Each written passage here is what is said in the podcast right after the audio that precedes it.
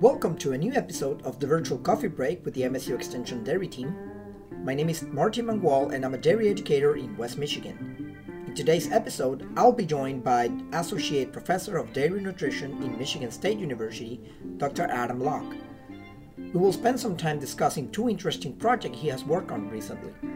Then, we will briefly comment on milk fat depression and what management recommendations can help you improve or prevent this problem. Data from those projects will be presented in the episode. As the majority of academic research studies, data is measured using the metric system. Due to this, I'll be jumping in the episode every now and then to provide the data values in English system. With that clarification made, let's go ahead and get started. Adam, we're very happy that you have joined us today. Welcome to the coffee break. Thank you very much, Martin. Of course, today we'll be talking um, a little bit about fats, um, general recommendations for milk fat depression for our producers, but I would like to focus in new findings that your group have been working with. Can you tell me a little bit of the research your team has worked on with fresh cows? Yeah, sure. Thank you. There's a bit of a background there. There is a general dogma, probably since the 1980s now, that uh, don't feed fat to fresh cows because cows are already mobilizing fatty acids due to negative energy balance. So why would you feed more fat uh, to those cows? And our work the last four, four or five years now is starting to really challenge that. In the 80s and 90s with research uh, with cows that are obviously quite different from how they are now. But really, the key difference was they were feeding oil seeds or animal fats at very high levels and seeing some of these negative effects on feed intake, loss of production, and some of those things. And that's what led to the or don't feed fat to fresh cow. And the biology is very different between fat being mobilized from the cow versus fatty acids that result in the circulation. Our work the last decade now has challenged this concept to simply put it that a bag of supplemental fat is not a bag of fat. And we really need to consider individual fatty acids when looking at cows across all stages of lactation.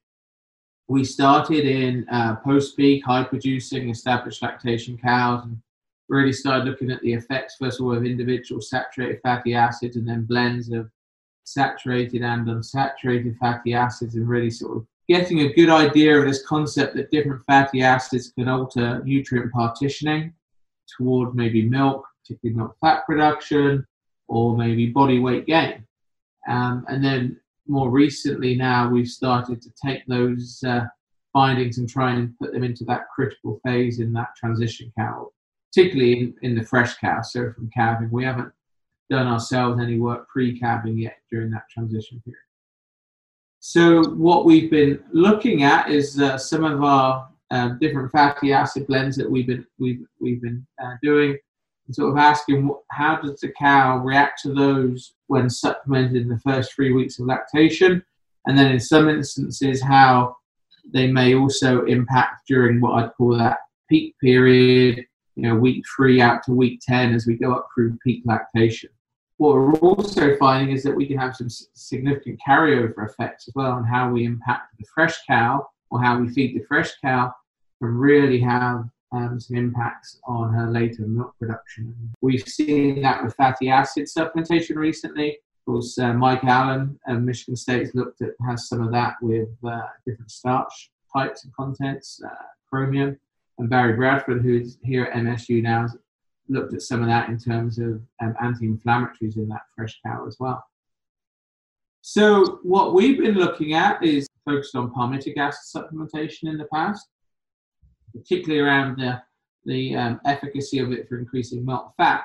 So our first fresh cow study looked at the effects of palmitic acid in that fresh and the peak period. We saw some very exciting results where we were getting four and a half kilos, you know, 10 pounds more milk in both the fresh and that peak period in cows that were fed um, more uh, supplemented with palmitic acid. So one of these uh, commercially available palmitic acid enriched supplements, you know, so around about 80 to 90% palmitic acid.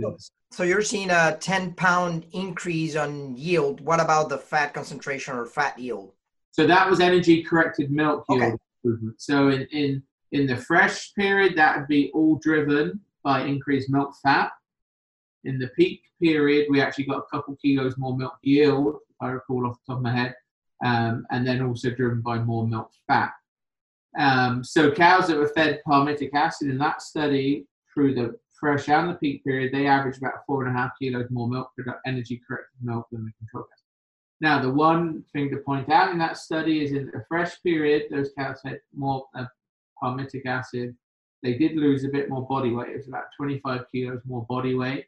And of course, there are some concerns with more body weight loss in that fresh period from a animal health, long-term reproduction. We didn't see any health issues, but again, the study was not powered or designed to look at health okay. or, or reproduction. Um, but there were some concerns about that, you know. But take it, take that in mind as well that we also got four and a half kilos more energy corrected milk. There has to be a balance in, in all of those um, things. So what we did after that study in the fresh cow, we took some of our work with oleic acid in post-peak cows where we saw that increasing oleic acid in very high producing cows promoted milk production, but in some cows it also promoted more body weight gain. So we took that into the fresh cow and said, well, if we alter the proportion of palmitic acid and oleic acid, can we maybe still get more milk production, but also minimize body weight loss? So that was a study um, we did a couple of years ago.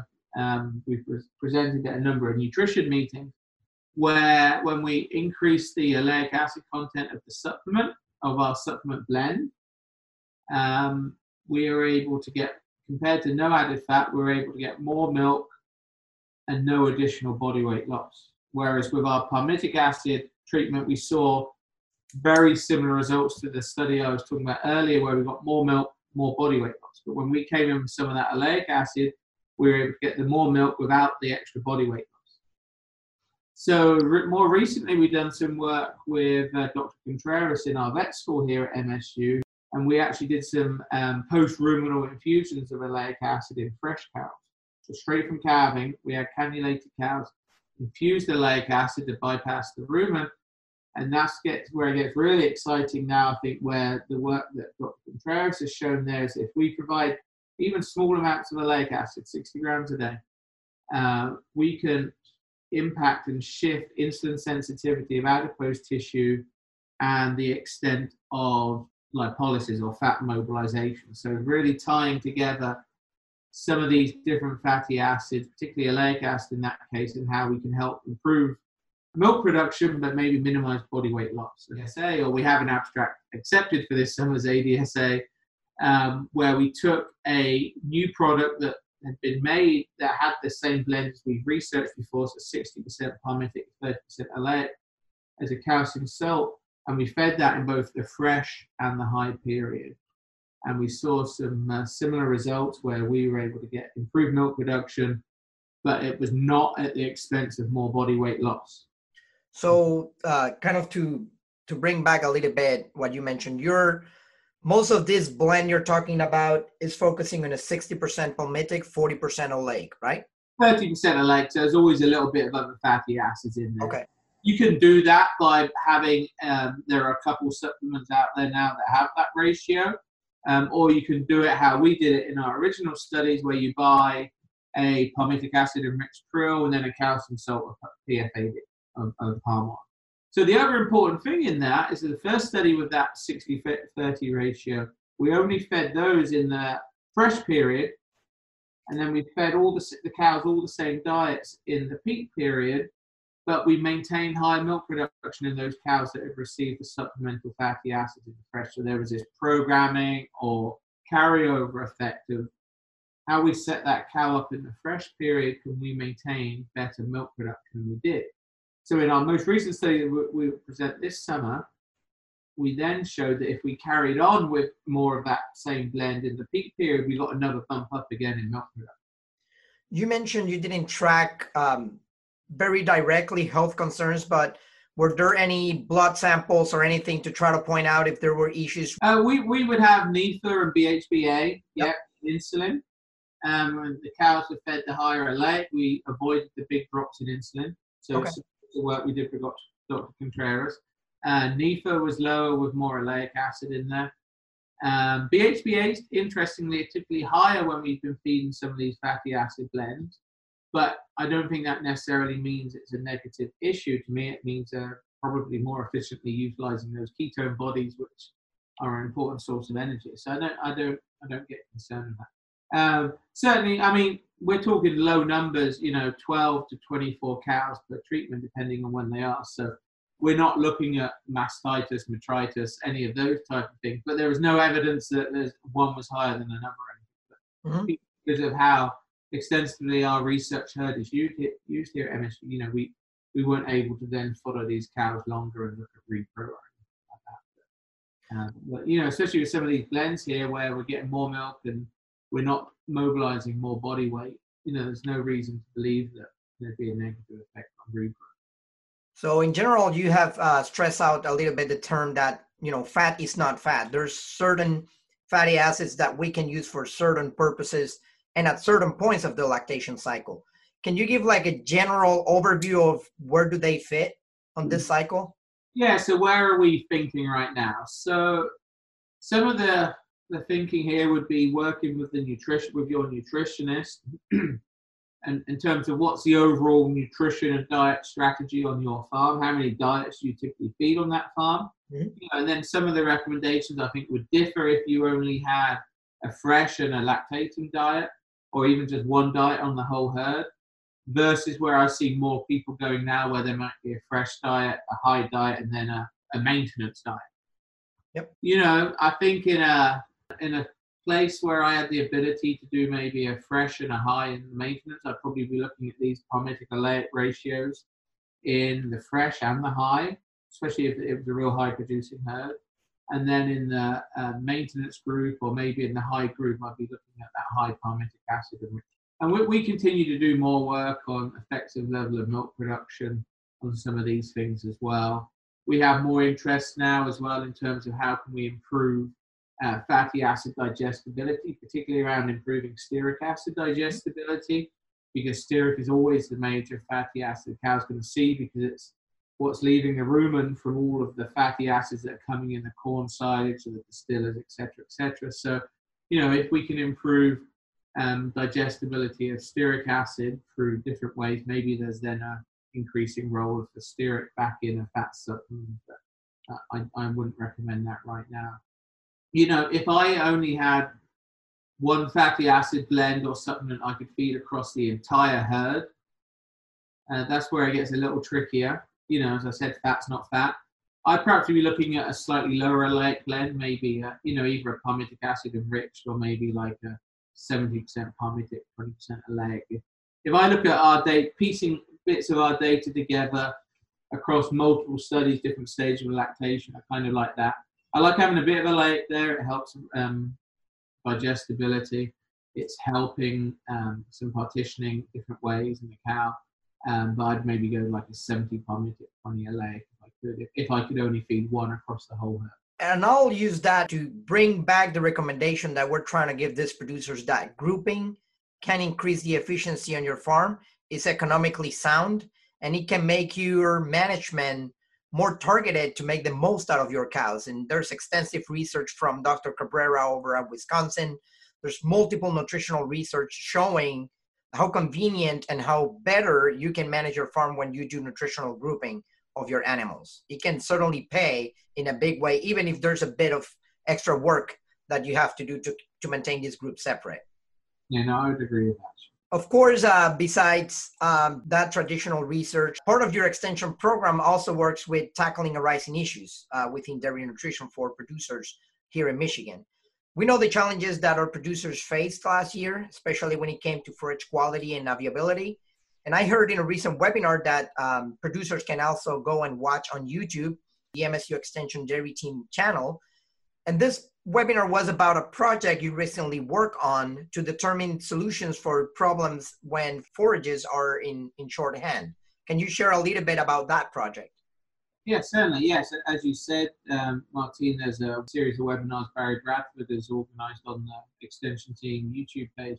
what we did there, it was an MAAA uh, project, Michigan Alliance for Animal Agriculture Project, um, that was originally focused around byproduct feeding, which um, my lab group pivoted somewhat the end of last year due to the, as you were saying, the crop growing conditions last year, late late planting, challenges with harvest, and concerns I was hearing from nutritionists mostly about forage quality, forage supplies going forward. So we kind of switched the project to some extent, rather than it focus purely on byproducts, we focused it on looking at could we feed a very low forage diet to high producing dairy cows and maintain or not lose too much milk production on those cows. So I worked with a couple commercial nutritionists to help design those diets. I typically like to work with some commercial nutrition on that make sure our diets that we're formulating have real world applicability.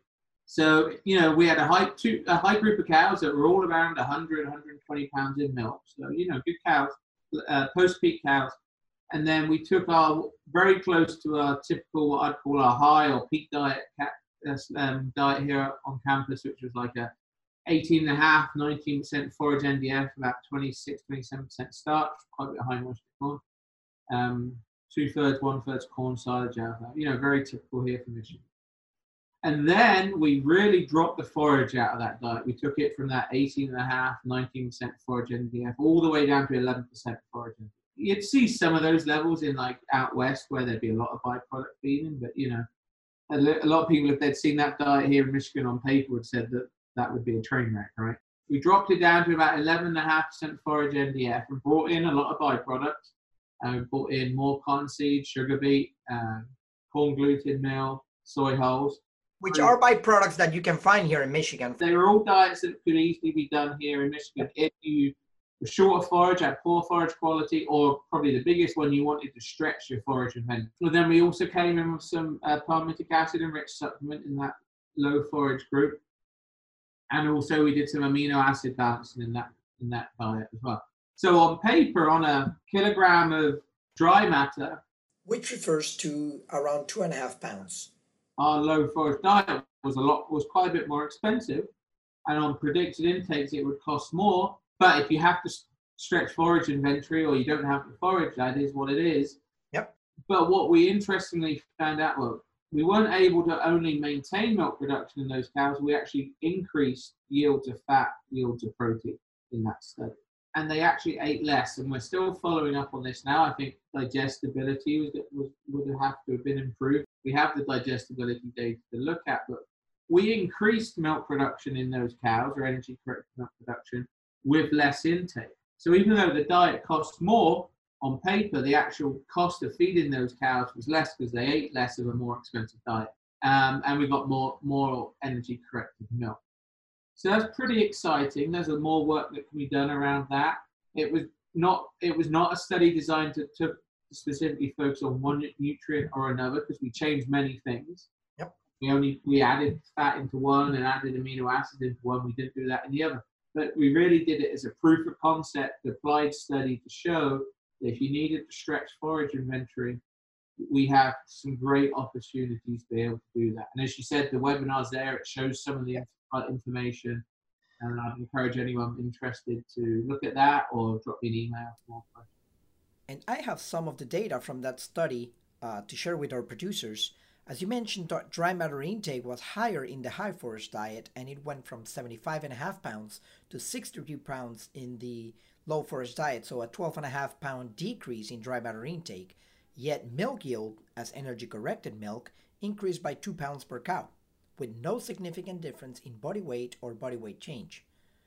Reduced intake with increased production translated to diet economics meant that although the low forage diet was, as you mentioned, more expensive, the income per hundredweight was 40 cents higher for that treatment, while income over feed cost per head was $1.84 higher in the low forage diet when you compare it to your high forage treatment. So definitely the economics favor a little bit um, that type of um, of diets when again you're in that situation where you need to stretch your forages any other things that you learned from that project adam regarding did you see any acidosis problem with the animals did you see any concerns of cows reacting to those diets Uh, no, certainly no any no concern or any indication of any health issues. You know, rumen pH clearly wasn't lower because milk fat remained really high in those cows. Mm-hmm. Um, no other concerns. The, the digestibility data, milk fatty acid data will really help us understand uh, nutrient digestibility in that study and how we were able to have lower intakes of, and more milk production.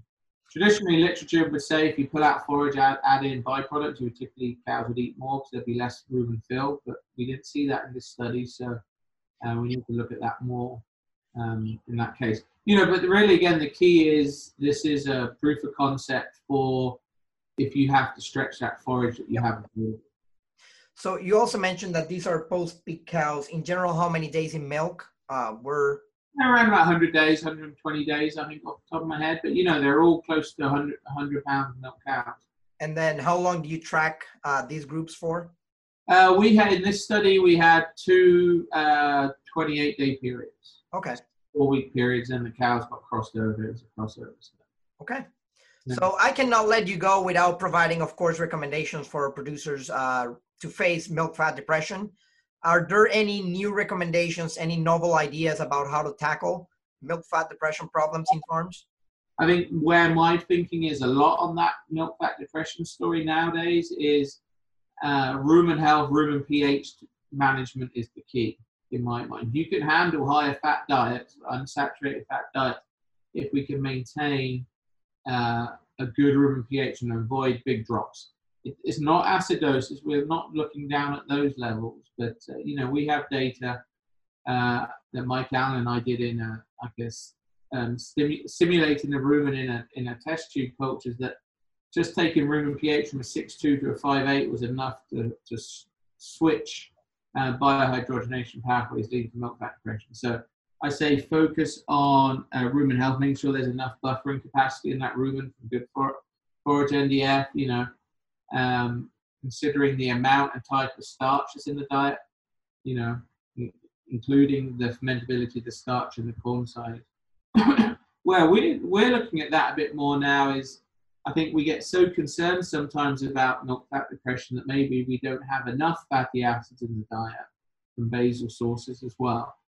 And so I'm kind of trying to pivot some of those discussions more about how can we maximize or optimize milk fat production and not just from supplementing, say, palmitic acid, but higher fat levels in the diet. So we've been doing some more work recently with cottonseed in the diet. And, you know, that's a really good way, I think, of helping trying to promote more milk fat production and getting some more dietary fat in the diet without without causing, you know, altered rumen biohydrogenation that may lead to milk fat. I think most of it's similar sort of concept. And on that same line, that also brings us to back some of the basics, right? In order to maintain that pH, you need to provide a consistent diet for your animals, which means that you have to make sure your feeder is doing a good job of mixing a consistent mix that gets delivered on time for the animals. The push up of that feed has to be on point in order to avoid that big meal because feed wasn't available. So to avoid those big meals, you have to make sure you keep a good push up routine so animals can have feed throughout the day in a consistent basis to avoid those big drops um, that Dr. Lock is referring to.